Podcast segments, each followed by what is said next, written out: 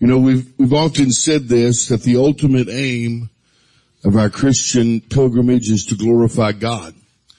And we glorify God by being conformed to the image of His Son, the Lord Jesus Christ. And ultimately, the how-to, if you will, of this spiritual end of bringing glory to God, uh, desiring to be conformed. And if you, if you don't have a desire to be changed, for you to have a Christ-like spirit, amen, to live holy, amen, to have every area of your life conform to the Lord Jesus Christ, then you're not right with God, amen. I believe this is a, a universal uh, burden, amen, God-inspired burden that all genuine Christians have and they foster, they cultivate that, amen. They want to be like the Lord Jesus Christ. But the how-to, if you will, to this spiritual end is exclusively communicated in the scriptures. Every page, amen, every passage, every, every verse provides relevant illumination to the hungry and the sensitive soul. Amen. As the psalmist says, thy word is a lamp unto my feet and a light under my path. Amen. You know, simpletons will turn the light off because they really don't want to hear what God has to say. And anytime that you're, you're challenged or you're confronted by the truth of the scripture and you reject it, you turn the lamp off. Amen. And uh, listen to me, you don't know what's going to happen tomorrow. You don't know what's going to happen next week or next month or next year, but God does. And oftentimes, or rather all the time, when He is speaking to us via His Word, He is seeking to prepare us, to ready us, amen, to mold us and shape us into the vessel that He's called us to be. Amen. So that Word is so, so very, very very important. He speaks to us through His Word. You know, many times in early morning prayer we're reading through the Bible and, um, you get into Numbers and Chronicles and, uh, you know, Deuteronomy and Leviticus and, and sometimes you wish you were in Ephesians, amen, but, you know, God speaks to us all the time through His Word. And I can't tell you how many times God has, has taken an obscure passage and, and spoken to me. In fact, uh, what we'll be preaching our, primary text here this morning. This is uh, one of those occasions where God took something that didn't really directly address the situation at hand and began to deal with me and speak with me. Amen. The scriptures rich in counsel, infinite in wisdom and inexhaustible for instruction. They're always timely. They're always applicable and open to those who believe. But likewise, they're always obscured and hidden from the carnal and the unbelieving. Indeed, the, the key to hearing, amen, the voice of God via the scripture is not contingent upon the physical ear, but rather upon a teachable heart. Amen. If you are self-willed in any way, if you are carnal or rebellious, then you can sit under the preaching of the word of the Lord by the most consecrated and the most holy of men. Amen. And it will do you very little good at all. You must want to be changed. You must want when you're confronted and challenged and crossed. God sent you here to cross those things that he wants to address in your life where you need to be conformed to Jesus and have a Christ-like spirit. If you're not willing for that to happen, then the Bible becomes a closed book to you. If we desire godly correction, if we're willing to be challenged and then conformed to the light that we hear, then God is always speaking to us through His Word. Amen. Even sometimes, uh, as I mentioned, uh, through passages that might not directly uh, address the situations that we face. I can remember uh, a pastor, an associate pastor that uh, that served in our church. Uh, one time he he was communicating uh, how the scriptures possess the power, amen, to to grant infinite truth and to communicate God's mind over and over from every possible uh, situation and circumstance. And he used the analogy of a river. He said, if you go out to the Mississippi River and stand on the banks on a Monday and you gaze out over that river, you're you're watching that river, amen. And the next day you can go out to that same place, the exact same spot, and you look out over the Mississippi River. He said it's the same river, but it's different water, different water. Amen. That water that passed before you yesterday, amen, way on down the road there. But that's a different way. He said that's how the Bible is. You can read over passages of the scripture and one day it speaks to you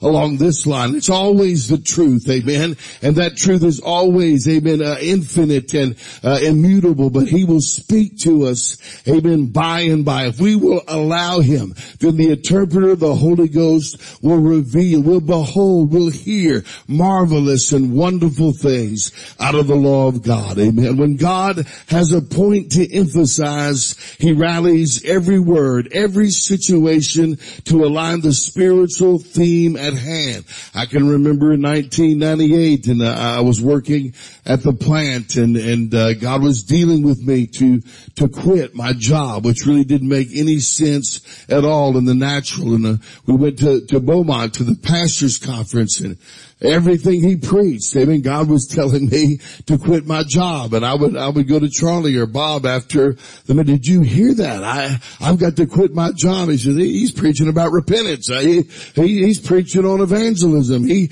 he's preaching, they, they weren't hearing what I was hearing, but the Holy Ghost. Amen. Because that was the relevant situation for me at the time. God was using, he was rallying everything to speak to me his word. So as of late, amen, God has been revealing to us here at Consuming Fire Fellowship our need for revival for a tangible move of the Holy Ghost, as well as the vital spiritual prerequisite to those things, which is believing prayer. Every one of us have an obligation to pray. He's been warning the prayerless. He's been seeking to rekindle devotional fires, to eradicate spiritual neglect. Amen. He is talking to us. And here today is going to continue along those same lines, speaking through of all things an Old Testament civil code. And we'll be reading here Deuteronomy chapter 22, starting in verse 23.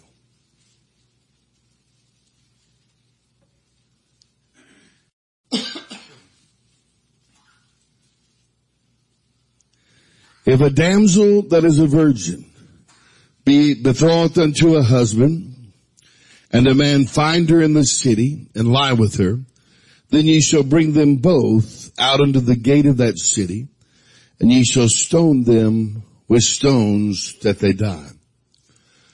Now the question arises when you read this, why? The damsel, because she cried not, being in the city and the man because he hath humbled his neighbor's wife. So thou shalt put away evil from among you.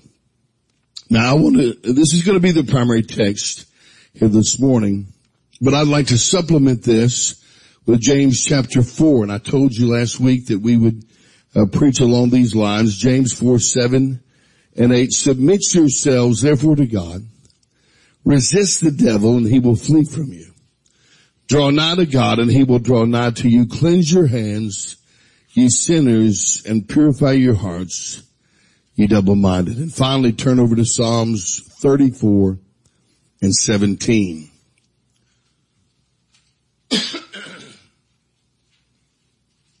Psalms 34 and 17. The righteous cry, and the Lord heareth and delivereth them out of all of their troubles. This morning, may the Spirit of God draw us to the blessed altar of supplication with the sobering thought, prayer, the holy damsel's cry. Prayer, the holy damsel's cry.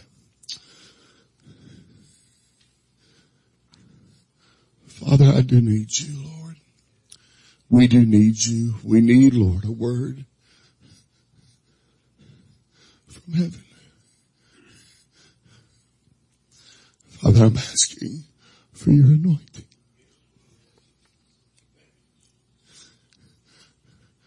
Touch our hearts, Lord, draw us, spark faith within the soul of this church, Father.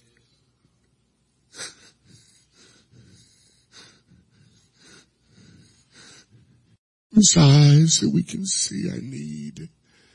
Father, I pray that you would strengthen, stir, convict by your word, Father. I ask it in Jesus' name. Somebody say amen.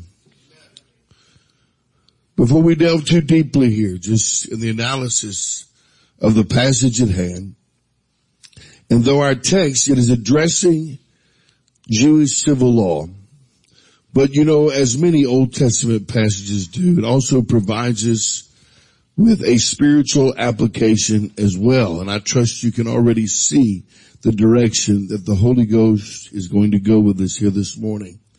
The virgin damsel betrothed and under covenant.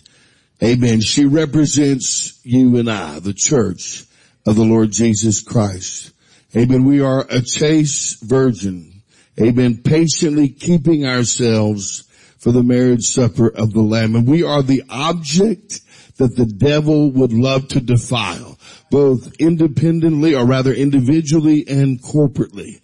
The city represents the kingdom where we're in close proximity with the Redeemer. Amen. We're part of the kingdom. Amen. And there are benefits there are promises associated with being part of that company of the elect, that company of the redeemed. Amen. Where every promise is yea and amen in the Lord Jesus Christ. The man seeking to unlawfully lie with or to defile. The rapist, amen, obviously is symbolic of the devil. As the scriptures warn in 1 Peter 5 and 8 and 9, be sober, be vigilant because your adversary the devil as a roaring lion walketh about seeking whom he may de- devour. Amen. And as our thought suggests, the damsel's cry is the perfect type of heartfelt, God acceptable, believing prayer. Amen. As the psalmist declares in Psalms 18 and 6, in my distress, I called upon the Lord and cried unto my God. He heard my voice out of his temple and my cry came before him even into his ears. So with these basics, these fundamental things in mind, let's consider the spiritual lessons that are found here in our text. First of all, notice the ability to cry establishes the moral responsibility to cry. Amen. Did you hear? Amen. You know, responsibility is just a, a compound word. A, the ability to respond. Amen. So the ability to cry establishes the more responsibility to cry. Why was the damsel stoned? Amen. In the law here because she cried not being in the city. Notice the damsel's culpability is directly linked to her duty to cry out. Amen. So when we consider here in the natural, we're talking about rape and rape, unlike murder, demands resistance. What, are you talking about, preacher? Well, a woman could be passively, amen, and righteously murdered, amen. But if she's raped, she must resist to remain guiltless. Do you understand? Amen in this Old Testament civil code, it justly assumed that culpability, amen, because resistance,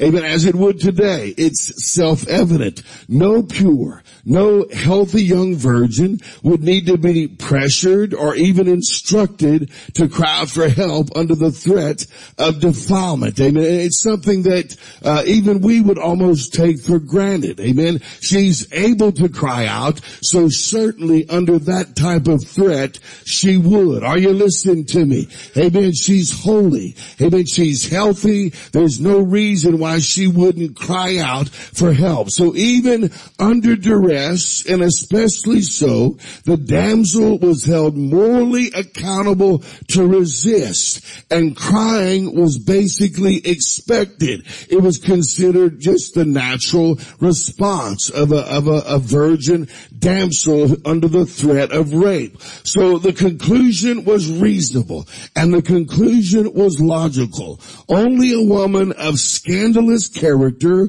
or physically incapacitated would allow herself to be quietly raped. Amen. And I can tell you in the spirit, listen to me, when people are not praying and people are not seeking God, something's amiss in that heart. There's lots of people I've seen sit right here, amen, week after week, prayer meeting after prayer meeting. They refuse to cry out to God. Listen to me, I can tell you something's wrong in their spirit. They're either spiritually sick and unaware, or listen to me, their heart is so attached to the world, they've lost the ability to even understand they're in trouble. Something's wrong in that spirit. When I was young, I used to watch uh, Mutual of Omaha's Wild Kingdom. You ever, you ever seen that on? And uh, would always show the, you know, the the tigers and the uh, the lions, and, and that was the thing that we wanted to watch. You know, they were out there hunting and what have you. And uh, I can remember the lions. You know, they ne- they never they never went in the middle of the water bo- water buffalo herd and took the biggest, strongest, amen, water buffalo. They didn't get right up in the mix. In fact, I remember seeing one time, it might not have been on uh, Mutual of Omaha, but uh, I saw a video one time where somehow some lion got in the middle of some water buffalo. And you, you can think of water buffaloes help us with lion. They, they, they'd toss that lion around like he was a rag doll. Amen. And, uh, so they, they never did go in the middle of the herd and get the strongest. They got the stragglers. They got those that were sickly. Amen. They got those that were out on the edge. Amen. They, they got those that, you know, they weren't really in the pack or really in the midst, right up in the middle of the herd. No, they got those that were out on the peripheral. And so listen to me. When someone who claims to be in covenant with the Lord Jesus Christ, amen, and the devil is breathing down their neck and you can't even get them to cry to God, something's amiss in their spirit something's wrong. It's just natural for a Christian to cry out to the Lord Jesus Christ. And you say, well, you know, I'm not in that much trouble. That just shows you're already blind. That shows you got problems. Because without Jesus, listen to me, the devil is always going to be an issue. He's seeking every one of them. He's trying to defile you and me every single day. Thus, according to scripture, God considered a God this is not American civil law. Amen. This is biblical civil law. According to scripture, God considered a woman who refused to cry complicit in her own defilement. Amen. You see, God expects you to pray. And, and the mentality in the modern church is a lot like, you know, if you told people, well, if a woman is raped and she doesn't cry out, well, you just go ahead and stone both of them. And listen to me, that's what God said about it because that's God, how God views it. When we make that application in the spirit, listen to me, if you don't seek God, if you don't cry out, if you're not pressing in, then you're guilty. You are complicit in your own defilement. And God God's not looking at you, amen, with pity unless you're willing to resist. If you're not willing to resist, then you're in sin. And there's only one way to resist, as we're gonna see. You've got to cry out. You don't cry out, then you are basically cooperating with the rapist. See, listen to me, the evil one. Uh, Satan is always pursuing every real Christian attempting to force himself on us. Amen. First Peter 5, 8 and 9, as we read, be sober, be vigilant, because your adversary the devil, as a roaring lion, walketh about seeking whom he may devour. And the next phrase is whom resist, this is the command, steadfast in the faith. So that brings up our next point, which is basically a question. How then are we to fulfill this command to resist? Amen. The damsel was stoned. She was uh, uh, held accountable because she cried not. So do you see it? Notice, crying out is the primary means of resistance. And I, I didn't want to take this typology to an absolute because I could have said it's the only way. But I don't really believe that, but it is definitely, definitely the primary way. If you're a prayerless person, you're not resisting the devil. If you're a prayerless person, you're not resisting the devil. It doesn't matter what you do. If you're not praying, you're not crying out, you're not resisting. See, there was no gender confusion for Israel under God's law.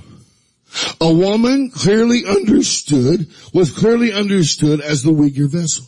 She wasn't expected to successfully thwart a male attacker alone. Of course, you know, it goes without saying, everyone would suppose that any virgin damsel would practice you know, reasonable preventatives. Certainly she would avoid dark alleys where the unsavory abide and mischief was known to occur. Amen. And so, you know, that, that's something that if we, if we think about that, the application in the spirit, we are to flee temptation. That's a preventative. And there's, and there's, you know, really a multitude, just an infinite uh, uh, number of practical applications. Amen. You know, when you first get born again, you, you got to separate sometime. Or, or rather, you know, you know you have to separate from old friends and acquaintances. There's places that you cannot go. There's jobs that you cannot do. Amen. You, you, you can't listen to the same type music. You can't subject yourself to the sights and the sounds of the world. Amen. You, you don't, uh, you begin to learn. You, you go into Walmart. Amen. That's the ladies department over here. Amen. I'm going to walk way around here so I don't have to walk, amen, by the undergarment section. Amen. I don't want to go by the magazine rack. Amen. Because I don't want to see some of that. The internet!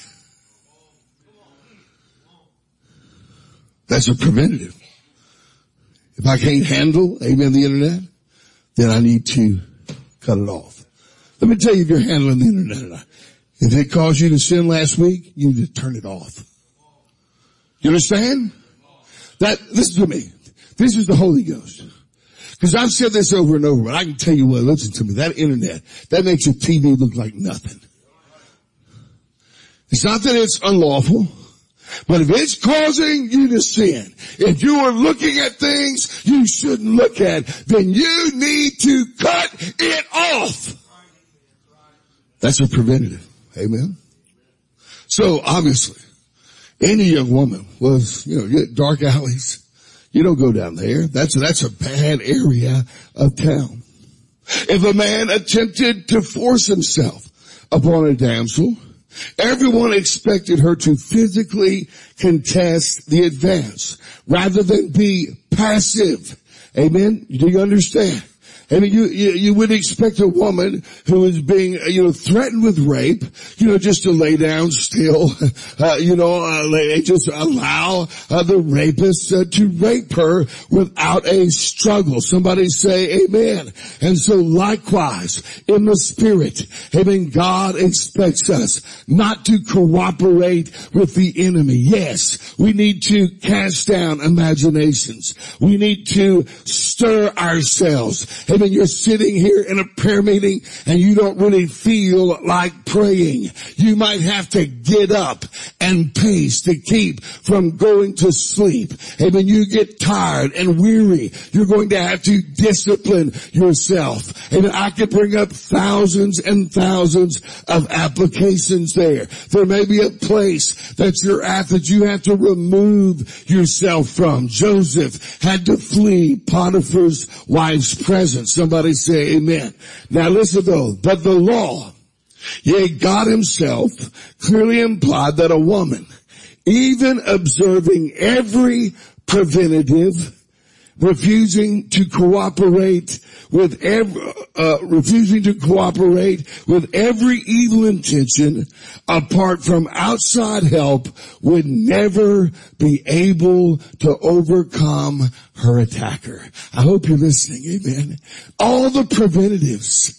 Amen. You need to do those things. Amen. you need to separate yourself. You need to, and listen to me, most people that don't cry out, they're not practicing that either because they become so dull of hearing and blind. They're in the twilight. Amen. So they don't really practice a lot of that anyway. But you can separate yourself. Amen. You can practice all these spiritual preventatives. But listen to me, without the help of Jesus Christ, unless you cry out, unless you're praying, unless you're walking with Jesus, you're not going to be able to live in victory.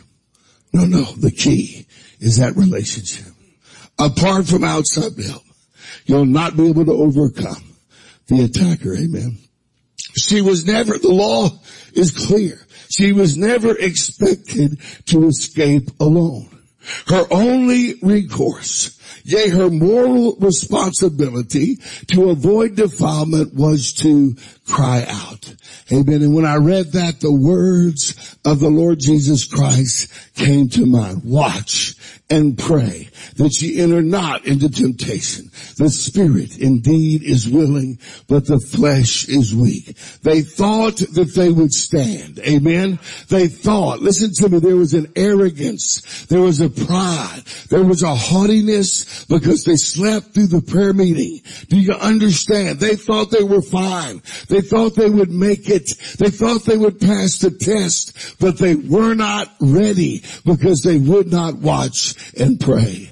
The enemy is always seeking our demise. The warfare is constant. The battle rages. Amen. Every one of us Always there's potential trouble without Jesus. Yes, we're to walk wisely. We're to avoid temptation. We must guard our hearts. We must take oversight over our thought life. We must oppose every demonic suggestion to relax or to take our ease. But we can do every bit of that and still be guilty of not resisting the enemy if we refuse to cry out because the primary means of resistance is prayer. James chapter 4, submit yourselves therefore to God. Resist the devil and he will flee from you. Listen, draw nigh to God and he will draw nigh to you. Resistance is to draw nigh. Resistance is to separate yourself from Him and cast yourself upon God. You see, if we're not crying out, if we're not crying out in heartfelt, genuine prayer, then we're not resisting, but cooperating with our own defilement. Amen. You see, so many people in the church in this hour they assume that prayer is optional. That's the, that's the kind of impression you get when you discuss these things with people. I know that nobody here or no one here would have an excuse to think that because it's not preached like that. But I still believe amongst us, amen, I believe people tend to think about prayer this way. Amen, that it is a supplement to grace instead of the venue of grace to overcome. You're not not going to live an overcoming life without a living, intimate, abiding relationship with Jesus that is expressed through prayer. You say, well, I'm close to Jesus, but I don't pray that much. You are deceived. You're deceived. You're deceived. My experience has been, I've, I've been serving God for this long preacher and I don't pray through every day. I don't even know what you're talking about. But I, I don't have, unfortunately, a prayer life that, but I'm just as close to Jesus as anyone else. You are deceived. You're deceived. Yes, you are. You're not crying out. There's not genuine prayer. And, and listen to me, the city, think about a city. What, because she was in the city. Okay, in the natural, the city is talking about proximity. In the city, we're all close together. You see, we, we all live in a rural area out here. And what, what, what is it about a rural area? We're not that close together. Geographically, you understand? But in the spirit, listen to me. The application is this. Relationship. And when we live in the city, in the kingdom, then we're close to the Redeemer. We're not ever very far away from the Redeemer. We're not ever, you know, distance. We, we're familiar with Jesus, the Savior, the Deliverer, the Redeemer. Amen. You see, listen to me. If we're not crying out, amen, if we're not seeking God, if we're not walking, cl- it's impossible to walk closely with the Lord Jesus Christ without communion, communion and communication. Amen. This is self-evident, even in horizontal relationships. Oh, I love my wife. We have a great marriage. When's the last time you talked to her? Hadn't talked to her in six months. You know I'm a liar. Right? Hey, who's that? That's my son. Oh, we just, he, he's, my, he's my favorite. He and I just have such a close relationship. Well, it, it, when's the last time you had an hour conversation? Oh, I've never talked to you that long. I'm a liar. You know it. Right? He said, listen to me, it's impossible to walk closely with the Lord Jesus Christ without communion, without giving and taking, amen, etc. and so forth. And, and, and, this is the thought. I, I, think people unconsciously believe that they, well, I'm born again. And I, and I, and I was filled with the Holy Ghost. I, you know, I've got a job and I believe my job is the will of God and I'm in the will and I'm married and I've got a family and all that's the will of God and I, I've got a good church that I attend and I'm just gonna, you know, day by day, you know, I, I if I pray, I do, if I, if I don't, I don't, uh, you know, but it, it's really not that consequential. I know the preacher says it is, but I, I don't really think it's that really, the, I'm doing fine. Amen. I just go to my job and I show up for church and as far as I'm concerned, yes, I know I need to be stirred to pray, but you know, I'm doing alright. That's what people think. That's deception. That's what that is. It's deception. Andrew Murray said this, many Christians backslide. He lived a long time ago. They're backsliding back then too. They're unable to stand against the temptations of the world or their old nature. They strive to do their best to fight against sin and to serve God, but they have no strength. They have never really grasped the secret. The Lord Jesus will every day from heaven continue his work in me, but only on one condition. The soul must give him time each day to impart his love and his grace. Time alone with the Lord Jesus each day is the indispensable condition of spiritual growth and spiritual power. Amen. See, I'm not the only one that's legalistic about prayer. Mr. Murray believed like I do. Amen. But someone says, well, uh, preacher, you're, you're making prayer then salvation. Amen. No, no, not at all. Let me ask you this. Have you ever seen a man get born again? Have you ever talked to a man that got born again who said, I didn't pray about it? Not a one. You can't get born again without talking to God about it. Have you ever met a man or talked to a man that was filled with the Holy Ghost and he didn't pray and ask? You've never met one because there isn't one.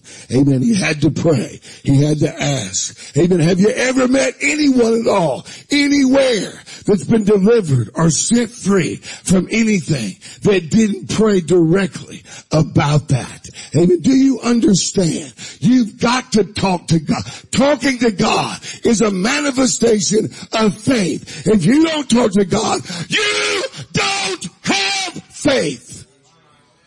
That's a fact. Amen. Make no mistake. Faith believes. Faith draws nigh. Faith asserts. Faith asks and true faith manifests itself through prayer. For with the heart it says in Romans chapter 10, Amen. Man believeth unto righteousness and with the mouth confession is made. How do I know that a man believes something in his heart? It's going to be confession is important to God. For the scripture saith, whosoever believeth on him shall not be ashamed. Amen. Again, as Mr. Murray once said, faith in a prayer hearing God will make a prayer loving Christian. The reason we don't pray is because we don't believe God answers prayer. Amen. You see, the damsel had to believe. She's in the city. She's under covenant. Amen. She's in close proximity. Amen. She's got to believe if I cry out, I'm to be heard. Amen. A savior is to intervene. Also, this ought to be fun.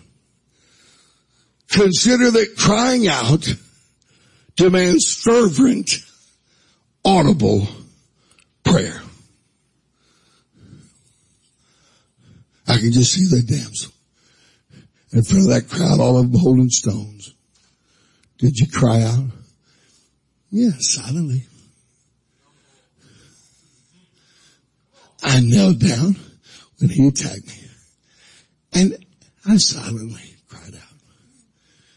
She got herself stoned. Crying out demands audible, fervent. The very term cry implies passionate, audible prayer in my distress. I called upon the Lord. And this is all over the Bible. I mean, all over the Psalms, all over the scriptures. Amen. I cried unto God. He heard my voice out of his temple and my cry came before him even into his ears. And that word in the Hebrew, it is a verb. In other words, it is an action word. It means to call out or to shriek. It is definitely audible. Silence, listen to me, silence does not qualify as crying out or calling out. It was assumed, listen to me, under the real threat of rape, any pure and holy woman, conscious and cognizant, would offer the most intense petition for help.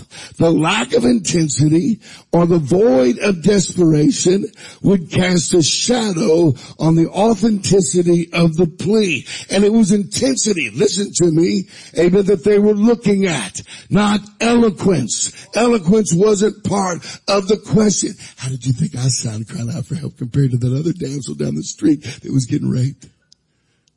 They didn't worry about eloquence. It was intensity, amen. And there's something, listen to me, about the cry of a woman who's in danger.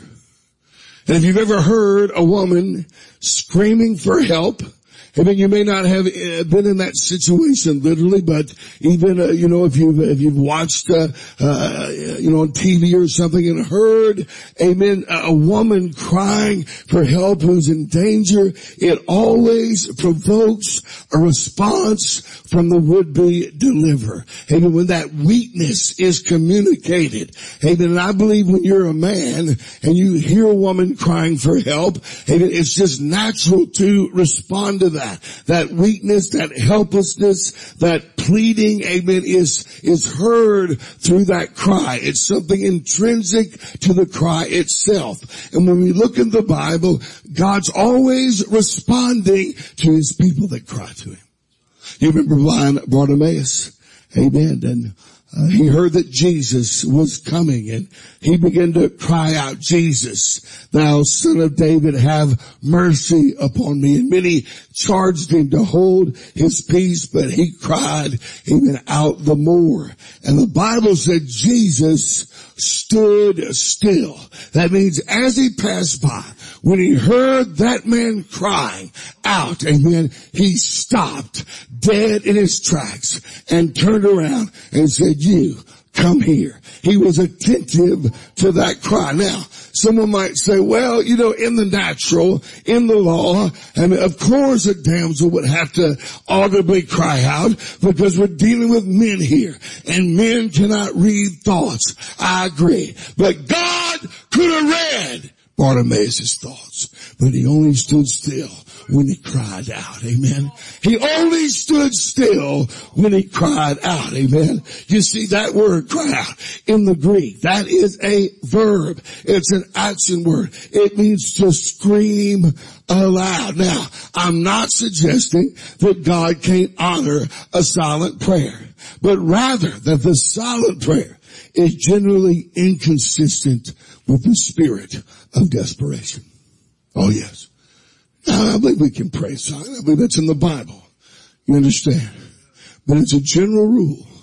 When you see people who just, you can't hear them praying, and that's their practice, something is way out of line. They don't really know how to pray. That's why people do that. Amen. They don't really know. I'm not saying there can be a time, amen, where someone doesn't. You can't hear anything. They're, they're, they're listening. God's speaking to them. That's true. I'm not saying that God won't honor a silent prayer. But I'm just here to tell you, when you look in the scripture, the balance is audible prayer. Mr. Wigglesworth said, I find people everywhere who fail, even when they're praying simply because they're breathing sentences without uttering speech. And you can never get the victory that way. Amen. You see, listen to me. I don't, don't, can you explain that to me, Brother Brent? That God wants me, you know, I, I, I don't know how loud that is. I, I don't believe we can define all that. I just believe it means you have got to direct your prayer consciously under God. Amen. And it is going to be audible. It's going to be something you're not ashamed of. You're not worrying about what you sound like or what someone else sounds like. If you've got that spirit, you'll never ever pray through. Moreover, I believe crying out implies content worthy, content worthy prayers. This is the confidence that we have in Him that if we ask anything according to His will, He heareth us. I believe I could cry out to God to give me a Learjet from here, amen, to, to 2050. Amen. God's not going to hear that. He's not going to answer, no matter how loud I get. Amen. Because it's not the will of God for me to have a Learjet. Do you understand? It has to be according to the will of God. But you know, I hear people say all the time that struggle with prayer. I've heard, I've heard many people say it right here in this church, in this little holiness church, where people will bare their soul, usually when they're in trouble. They don't say it out. They're not going to say it unless, amen, the pressure forces. But they inwardly believe this, but they'll say, I prayed a lot, but God didn't answer me. You're a liar. You're a liar. Have you ever considered maybe tell you no? A lot of times when you don't get a, a yes, that's what you want. All you'll hear is a yes. You're like the atheist you don't want to hear four. God's telling you no, but you won't listen. The very thought that you could pray and that God would answer, it is demonic and it's sinful and you deserve to be stoned to death for the thought. You need to cry out. Amen. That accusation of the enemy, that's the rapist defiling you. Amen. That's what that is. Crying out demand, demands pathos to express, effort to offer. True prayer is going to require more than you, more from you than just casually sitting through an hour, amen, at the church. No, no. As Evelyn Underhill wrote, those who complain that they make no progress in the life of prayer because they cannot meditate should examine not their capacity for meditation, but their capacity for suffering and love. For there is a hard and costly element, a deep seriousness, a crucial choice, an all genuine religion. Amen to that.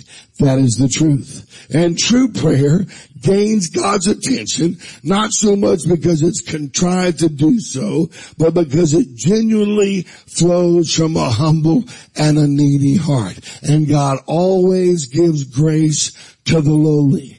Amen. And that brings us here to our final point. There was absolutely no mercy for the non-resistant. I didn't write this. God wrote it.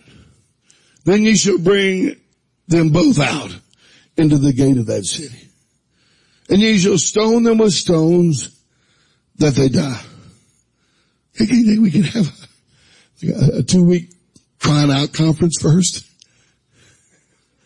What was the latest book on crying out? Can I read that first? You know what? It was considered, you're a woman. You're in covenant. You're a virgin. You want purity. You didn't cry out. Something's wrong with you. Something's wrong. Something's deeply wrong with you. Ye shall stone them with stones that they die. The damsel because she cried not, being in the city, and the man because he hath humbled his neighbor's wife, so that thou shalt put away evil from among you. It's evil not to cry out. God considers it sinful, evil, basically to be complicit with the enemy, to align yourself, to sympathize with, amen, with the enemy.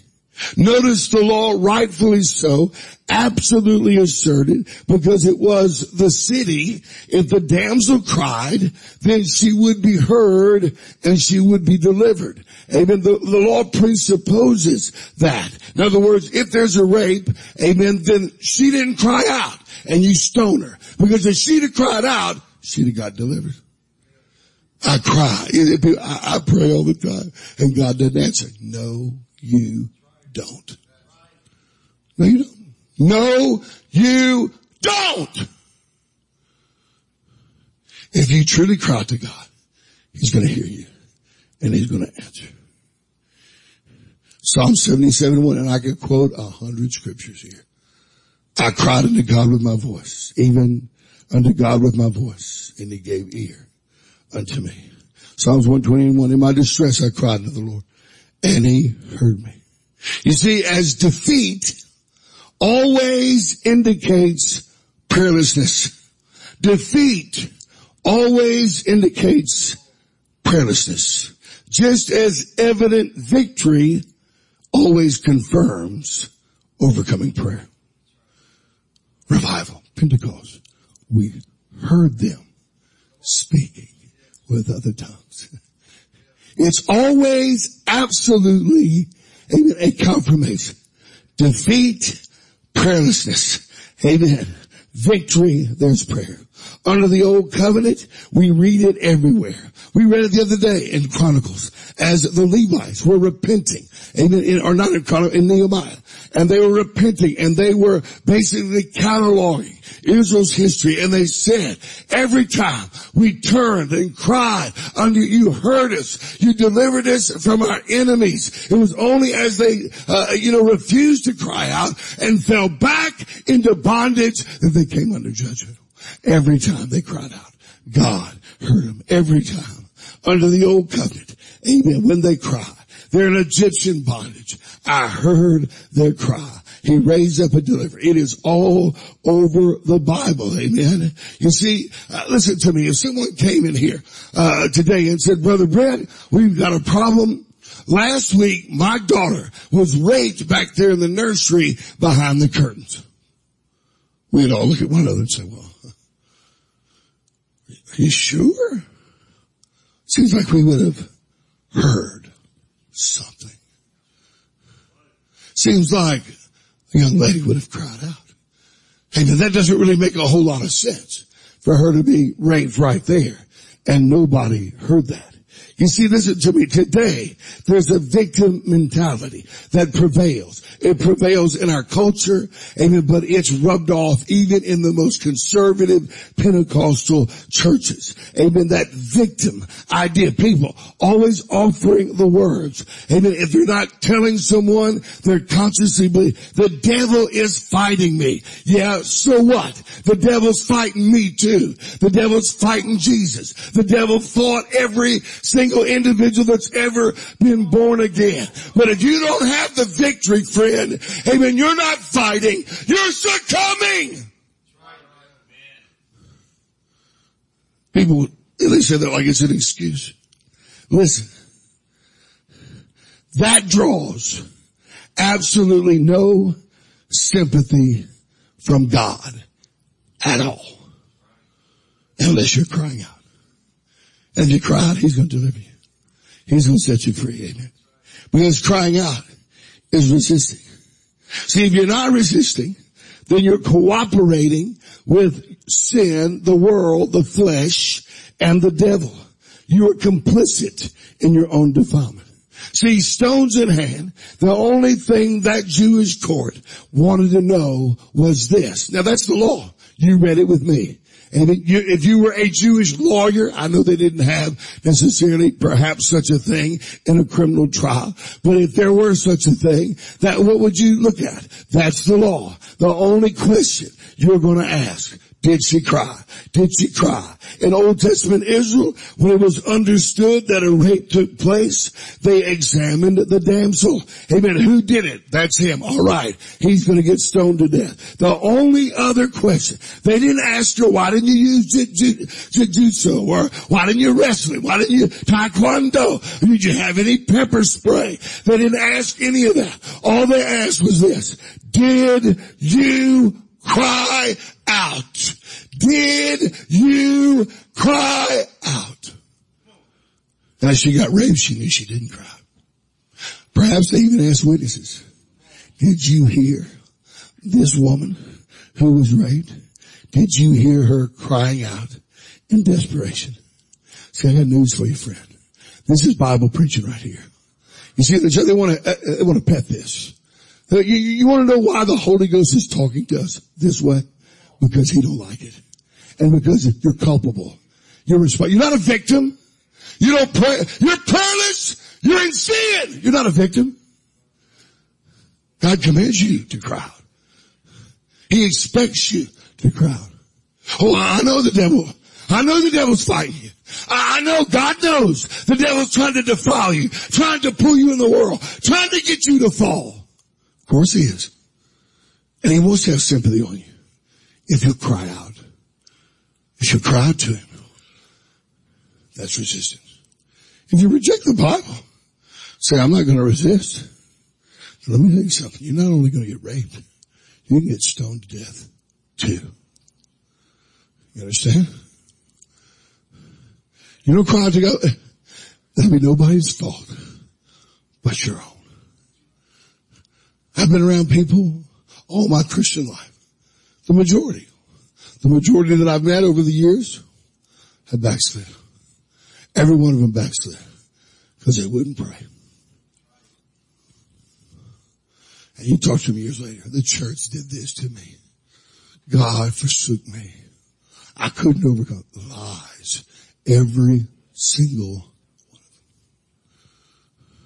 You can overcome. You can live free.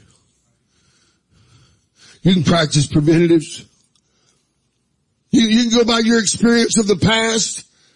Oh, I better not do that. I better not work here. I did that one time. It got me in trouble. That's good. But if you don't cry out, sooner or later, the enemy is going to rape you. And when he does, you just remember, if you don't cry out, you are complicit with him. And that's exactly how God thinks about it. No mercy for the, is that what the Bible says?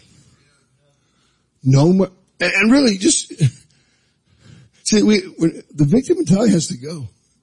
The Bible tells you in the New Testament, resist. So if someone doesn't submit themselves to God, they refuse to resist by drawing nigh to God, can they expect for the enemy to flee from?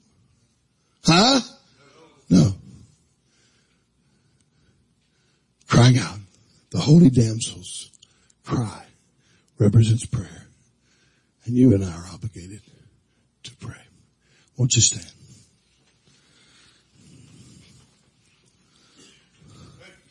Hallelujah.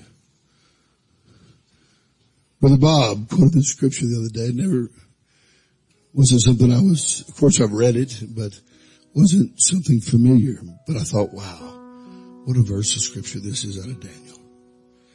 As it is written in the law of Moses, all this evil has come upon us. Yet made we not our prayer before the Lord our God, that we might turn from our iniquities and understand truth. I watch people, even in this church, struggle for years, going around the same mountain, fighting the same character issues, just basically dug in. You know why? They don't pray. That's why. Or not consistently. They're not really crying out to the Lord Jesus Christ. See, all the trouble that you face, all the tests, the temptation, listen to me. God wants to humble you and I so that we would see we need to pray and seek his face. You know, and it's a very personal. I got born again in 1987 in a little apartment on Nicholson down in Baton Rouge. My wife wasn't there. I didn't even know her then. None of these children were alive. It was a covenant that I made with God. Brother Doug got born again, amen, on an Arlington back alley somewhere. Amen. Nobody was it just him and G. Well, and you've got your story. We've all got our story. We can think back when we got born again and we, amen, made covenant with God for the atonement of the Lord Jesus Christ. And of course, that covenant is expressed in the New Testament. But one of the promises is, I'm not a man that I should lie to you. And he has never lied to you. And he's never lied to me. Not one single time. There's no reason for us not to pray and believe. Why don't you find an altar to pray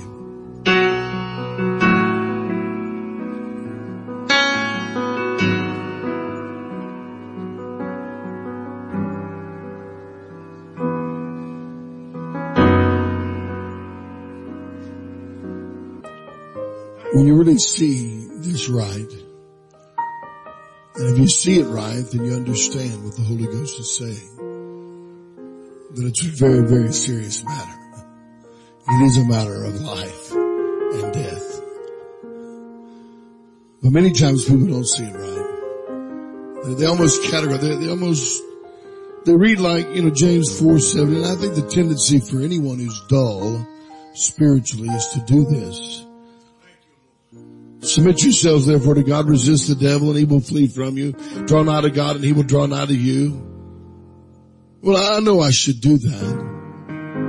And I know that really to, to, to fight a, an overcoming spiritual battle, of course, I should do this. But if I don't, or I'm weak, or the devil's really fighting me, and I don't, God's gonna have mercy upon me. This is God's mercy.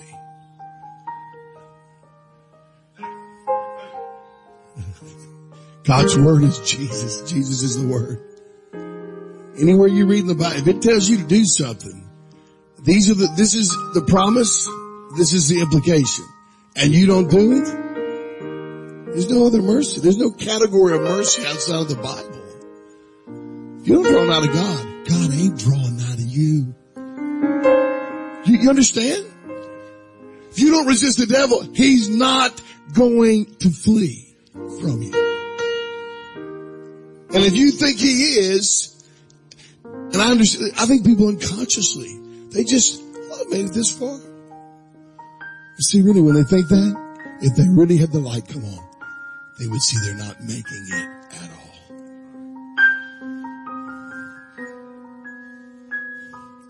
Those of you who do know, who prayed through, who recognize, you stray, you grow cold, you, you refuse to resist and to fight. It won't be overnight. What happens is things begin in the spirit to unravel. And your Christianity becomes an experience of unraveling. And maybe it isn't evident to everybody immediately, but inwardly you begin to realize things are coming apart. They're not working. Attitudes of heart that are rising up in me. I would have never thought that 10 years ago. I would have never reacted that way five years ago. You're being defiled. The enemy is raping you.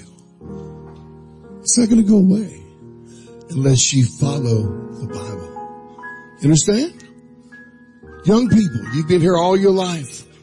You, you, you, you know, uh, been conformed to the certain standards your parents, and that's all good. You've been reared up in this atmosphere. You, you've dressed modestly. You've been separated from the world and, and kept and, but sooner or later, you, you, you know, just show with the prayer.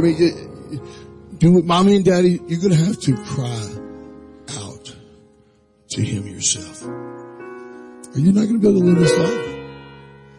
You're not going to be able to overcome unless you walk in close proximity with the deliverer.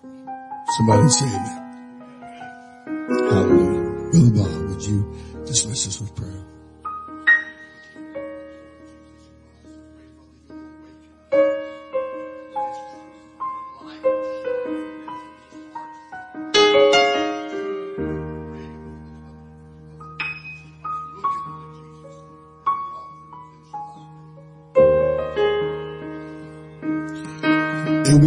You. Hug someone as you go. Amen. Meditate on the word of the Lord.